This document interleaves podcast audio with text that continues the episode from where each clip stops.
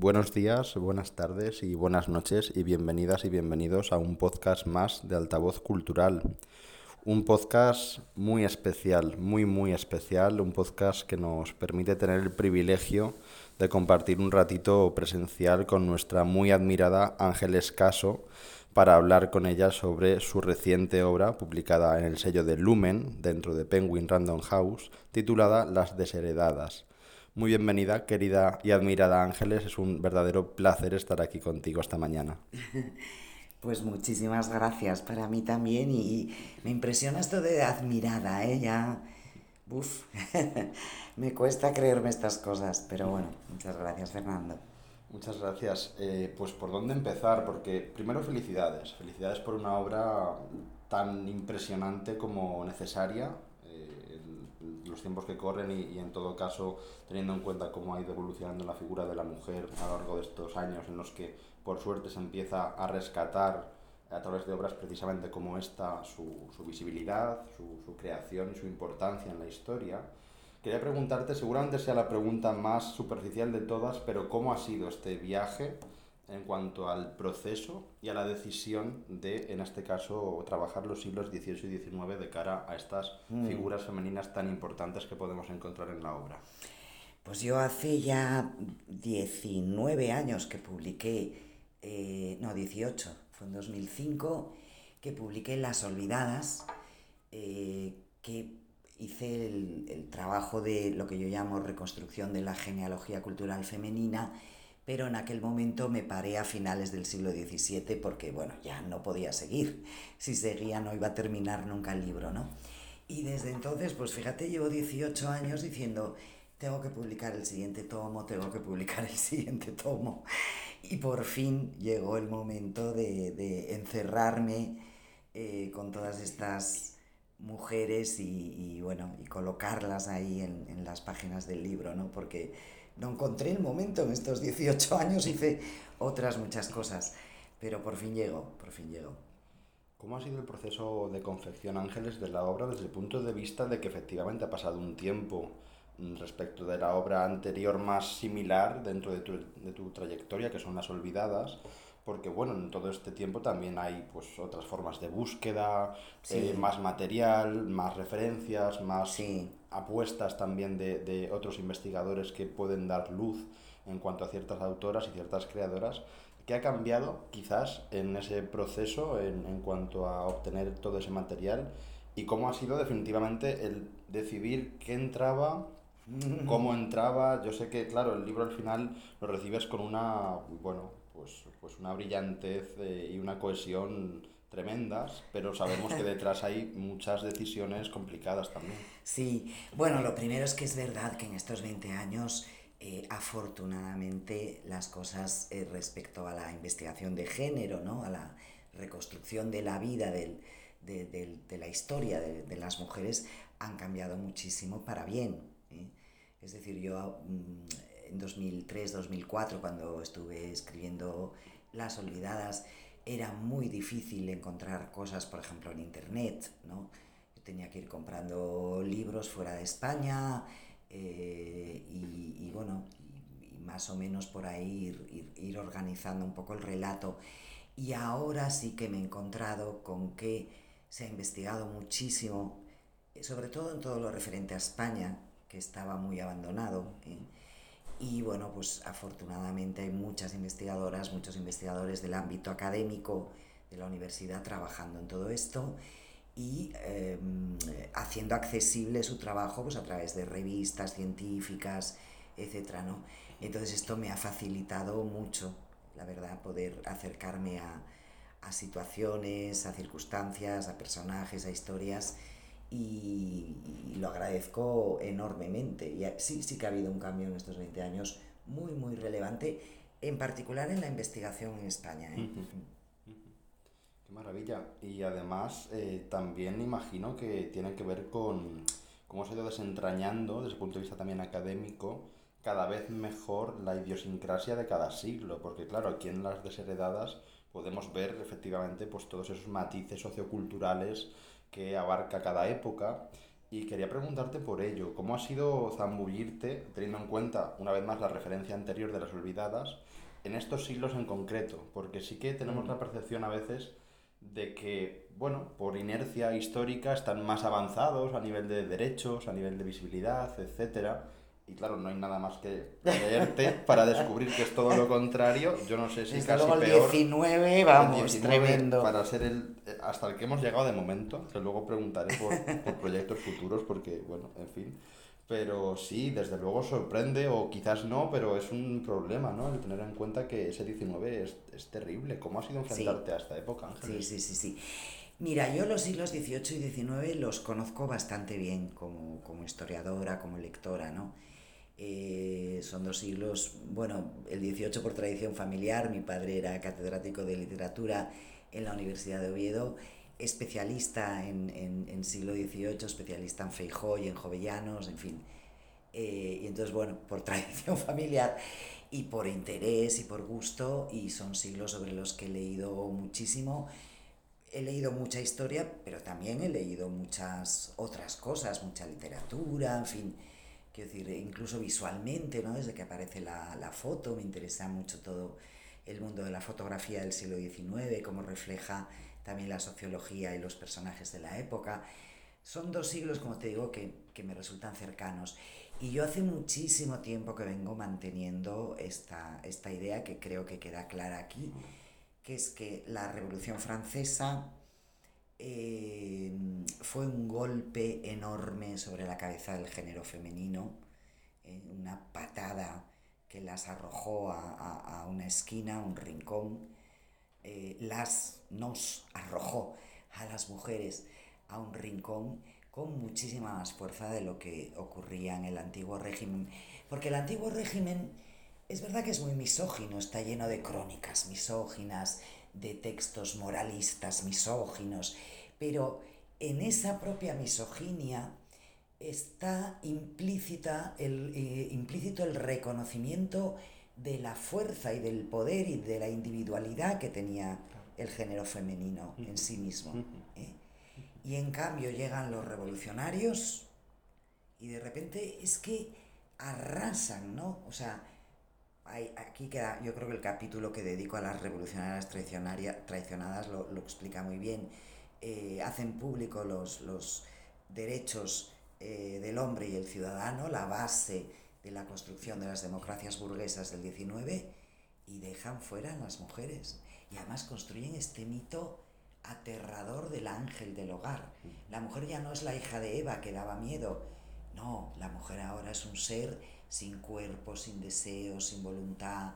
Eh, un monstruo. En fin. Bueno, sí, un, sí, un monstruo, un monstruo inexistente. Claro, ¿no? sí, sí, sí. Y, y es, es, es, ese salto, es un salto, es un, no es un paso atrás, es un salto atrás brutal del que todavía nos está costando muchísimo salir ¿no? a día de hoy.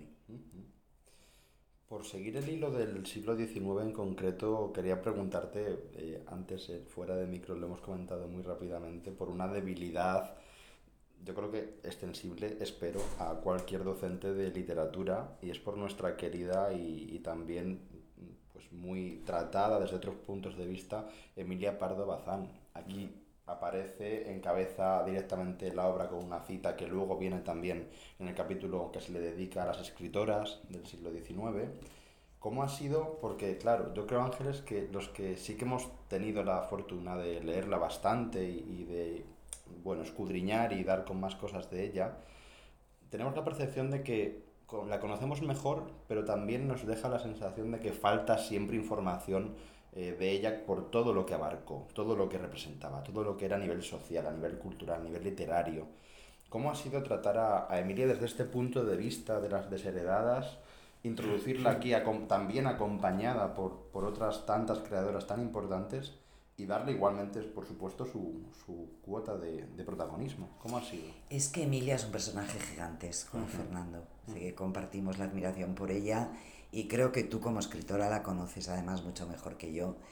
Eh, yo la he admirado desde muy jovencita, yo leí Los Pazos de Ulloa con 13 o 14 años que me dio por leer toda la novela del 19, española, francesa, rusa, eh, británica, y en medio de todo eso, casi todo masculino, casi todo, me encontré de repente a doña Emilia, ¿no? Y para mi propia sorpresa, porque yo tenía este prejuicio en ese momento de las mujeres escriben mal, ¿eh? pues descubrí que aquello era un pedazo de escritora enorme, ¿no? Y que, mm, vamos, pasaba totalmente el filtro ¿eh? Eh, de la gran literatura del 19. Y bueno, pues a partir de ahí siempre la he admirado mucho, la he leído, los cuentos, los relatos de Emilia, a mí me fascinan, me parecen enormes. Eh, y luego toda la parte intelectual de Emilia, ¿no? Emilia, es que Emilia fue una gran intelectual. Yo no sé si es refiriéndome a ella a quien lo digo, pero ¿cuántas veces se llama una mujer intelectual? Si Emilia fuera un hombre, diríamos un gran intelectual español del siglo XIX. Pero de Emilia Pardo Bazán nadie dice una gran intelectual española. Bueno, una gran escritora, un personaje muy interesante, una novelista, pero una gran intelectual no se lo ha llamado nadie. Y lo era. porque lo que tú dices abarcó tantísimo, ¿no? Claro. Además, esa, ese peso que tenía desde el punto de vista eh, sociopolítico en su entorno, en, cómo era capaz de, de, alzar la voz, porque yo creo que en ese momento, por supuesto, hacía falta eh, ese arrojo, eh, todavía más ¿no? que, que, en ciertos otros contextos, para ponerse en, en primera fila y, y, trabajar desde la cultura por cambiar las cosas y con ese componente, como digo, también sociopolítico que ella tenía muy interiorizado y que hacía pues, por, por, tirar para adelante con todo esto y producir algún tipo de cambio. Yo creo que era, desde luego, mm, una persona valiente y muy consciente de, de todo lo que ocurría en su época, que a veces eh, tenemos la percepción, los que venimos después en la historia, de que parece que hubo más o menos gente que quería cambiar las cosas y otra gente que no o que, bueno, no tenían medios, se dejaban, llevar. se dejaban llevar o que tenían otras dificultades mm. aparte, ¿no? Pero Emilia yo creo que me da la sensación por lo que la he podido conocer hasta ahora y que se complementa perfectamente gracias a, a tu nueva obra, eh, redondea esa figura de una persona tan capaz, lo que decías ahora justo, ¿no? Tan intelectual, tan brillante. Una, gran intelectual. fíjate que es la mujer que trae a España el naturalismo, la primera que habla en España de la novela naturalista de Zola y compañía, la primera que habla en España de la novela rusa de Dostoyevsky, Tolstoy, que no se conocían en España y que ella conoce porque iba todos los años a Francia y pasaba allí una temporada y era amiga de los grandes, ¿no? pues de Zola, por ejemplo, y de los hermanos Goncourt. Eh, claro, es que su, su papel era iba mucho más allá del de una mera escritora, fue editora, eh, tradujo a gente desconocida en España maravillosa, ¿no? A John Stuart Mill, ¿eh? de repente lo publica Emilia Pardo Bazán en España, ¿no? En una colección suya. Claro, es un papel, y luego el papel de feminista, ¿no? Que a mí me parece que es muy relevante, muy importante. Yo creo, creo que es probablemente la primera mujer que adopta esta palabra, que la toma del francés, porque es este el momento en el que se está empezando a usar en Francia, como explico en el libro, y, y ella aquí se proclama feminista, además dice feminista radical, ¿eh? y no tenía ninguna duda en su obra, en su vida, en su actitud, en sus artículos, en sus escritos, una y otra vez, una y otra vez defendió a las mujeres frente a los abusos. Sí, así es, y además es que eh, me viene perfecto justo que te quedes en el término feminista, que tan bien utiliza ella y tan bien reivindica ella, porque quería preguntarte a continuación por otra figura ya hacia el final del libro, es el noveno capítulo que, que tan bien eh, cierra la obra, que tan bien posiciona lo que pueda venir después, ¿no? Eh, ahora hablaremos de ello, que se titula Salir de la oscuridad, el primer feminismo español, y rápidamente nos encontramos con Rosario de Acuña, claro. Sí, muy olvidada, ¿eh? Sí, sí, Rosario de Acuña. Es que te, lo comento también porque tenemos reciente una obra que ha salido en, en una editorial amiga, en una editorial de Meter, ilustrada, preciosa, dedicada a ella. Anda. Y efectivamente eh, empezamos a notar que estaba más olvidada de lo que pensábamos, por desgracia. sí. A pesar de su importancia. Claro, yo personalmente y mi compañera Ruth igual nos hemos congratulado muchísimo directamente de ver cómo directamente iniciabas el, el capítulo, final con, ella, con, Rosario eh, por cierto, Ángeles, para quien, eh, oyentes, por favor, quien no haya leído todavía, me parece un crimen, pero bueno, Ángeles Caso, debéis saber además eh, la capacidad narrativa que tiene desde el punto de vista de hacer de, de la figura un personaje. Bueno, he, jugado un poco a que cada capítulo empieza con, con, un pequeño relato y luego ya entro en, en lo que es historia es una maravilla, ¿no? Si no te importa, de verdad, el comienzo del 9, sin hacer mucho más spoiler, unas palabritas para leer, para compartirlo porque merece mucho la pena. El mar Cantábrico rugía fuerte aquella tarde de noviembre de 1911. Rosario de Acuña se encogió bien en su sillón tras la gran cristalera, envolviéndose en la manta. Siempre que había tempestad, le gustaba sentarse allí a contemplar esa exhibición de fuerza, la enorme mancha oscura que se extendía hasta el infinito, rota aquí y allá por picos de espuma que el agua se tragaba de inmediato, como si se devorase a sí misma, y después de las olas, chocando contra el acantilado, justo a los pies de la casa, salpicando hasta el jardín y las ventanas y llenando el aire del olor a salitre que adoraba. Estamos en la estancia con Rosario sentados ahora mismo. Es, es una Bueno, es que además esa casa de Rosario de Acuña existe, ¿eh? muy cerquita de Gijón, en, en, en, la Providencia. Ella vivía ahí, una casa modesta, porque bueno, con todo lo que había ido eh, perdiendo y abandonando y teniendo que huir, ¿no? Por el camino, precisamente por su compromiso feminista y su compromiso con, con el socialismo también pues acaba, termina al final en Gijón con su pareja, que no era su marido porque se había separado de él, y vivían en esta casa que existe, que está justo encima del mar, ¿no?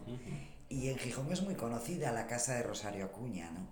Y todavía lo que son los movimientos obreros, el Ateneo Obrero, etcétera, siguen mm, haciendo actos en memoria de, de Rosario de Acuña porque además trabajó muchísimo con la gente de los movimientos obreros de Gijón. Y es una mujer muy, muy olvidada, con una vida apasionante y con una obra que yo, a la que yo solo he podido acceder fragmentariamente, eh, pero que creo mm, que hay que rescatar, efectivamente, porque la hemos enterrado como a tantas otras y no se lo merece una, una, mujer, bueno, pues fíjate, es que tuvo que huir de Madrid por una de las obras de teatro, es que era dramaturga, que ser dramaturga era un atrevimiento, ¿no? Y, y una de las obras que estrena resulta tan escandalosa que le cierra, cierran el teatro y se tiene, tiene que huir de Madrid, porque la quieren matar directamente, ¿no?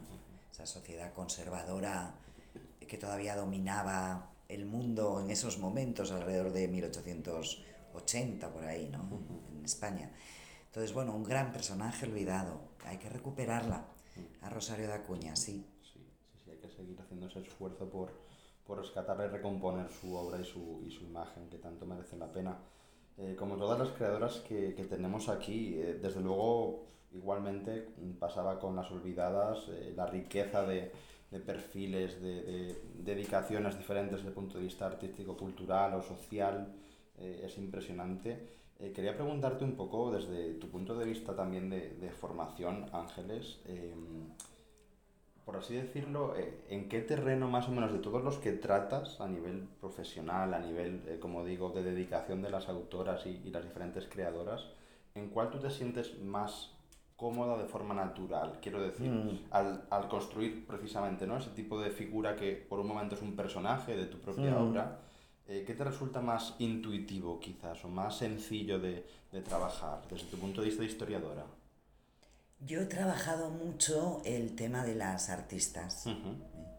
Es un tema al que he dedicado mucho tiempo, eh, varios libros, muchas conferencias. Ahora estoy justamente impartiendo un curso online en la Universidad de Castellón sobre este tema, 18 clases, y me falta, ¿eh? daría otras 18.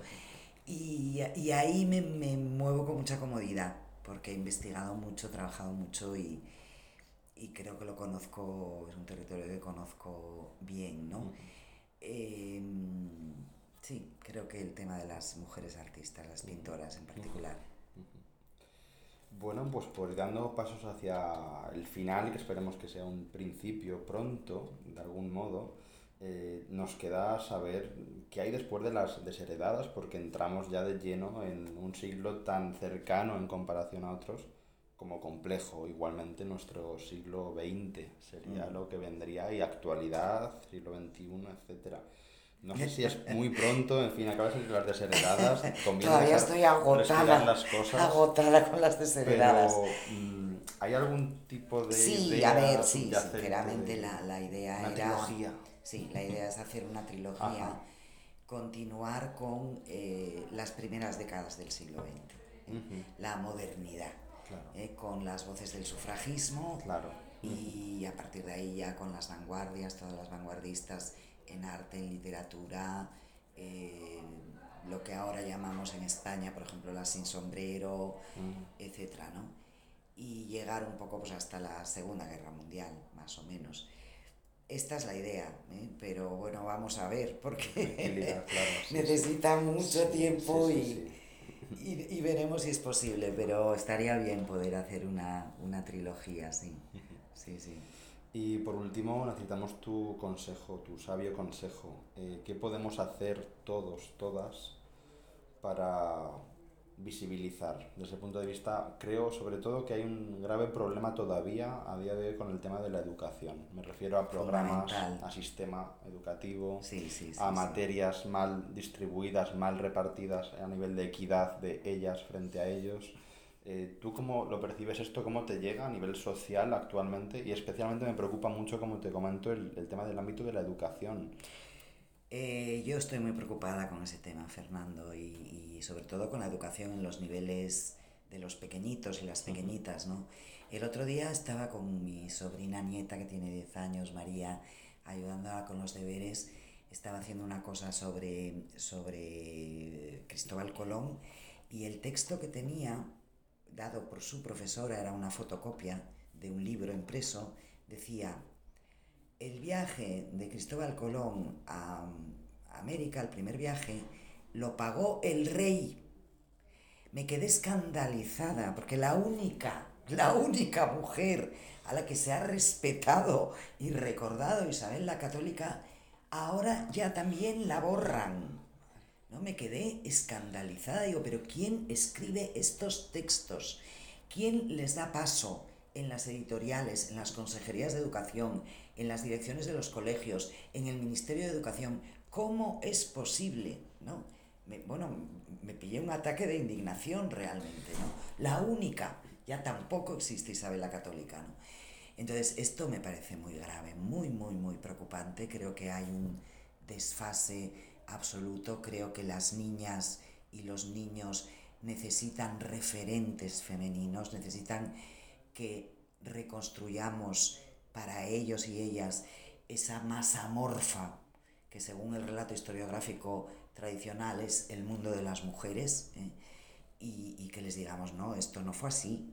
Primero, las cosas propias de mujeres han sido fundamentales en la historia, como yo digo en el libro, es más importante una espada que mata o una aguja que, que, que, nos quita, que nos sirve para quitarnos el frío, para envolver a nuestros muertos, para cuidar a nuestros bebés, para hacer más suaves nuestros hogares, ¿no? Porque el mundo está lleno de estatuas de señores con espadas y no hay ninguna una señora con una aguja, ¿no?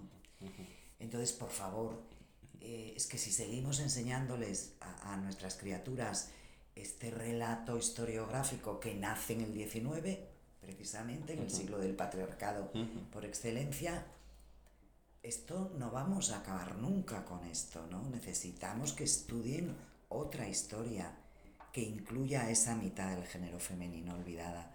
Y esto me preocupa muchísimo porque no veo eh, que haya demasiado interés en los sectores que tienen que ver con, con la enseñanza sobre todo, insisto, en los niveles de niños, niñas y adolescentes, eh, no veo que haya demasiado interés.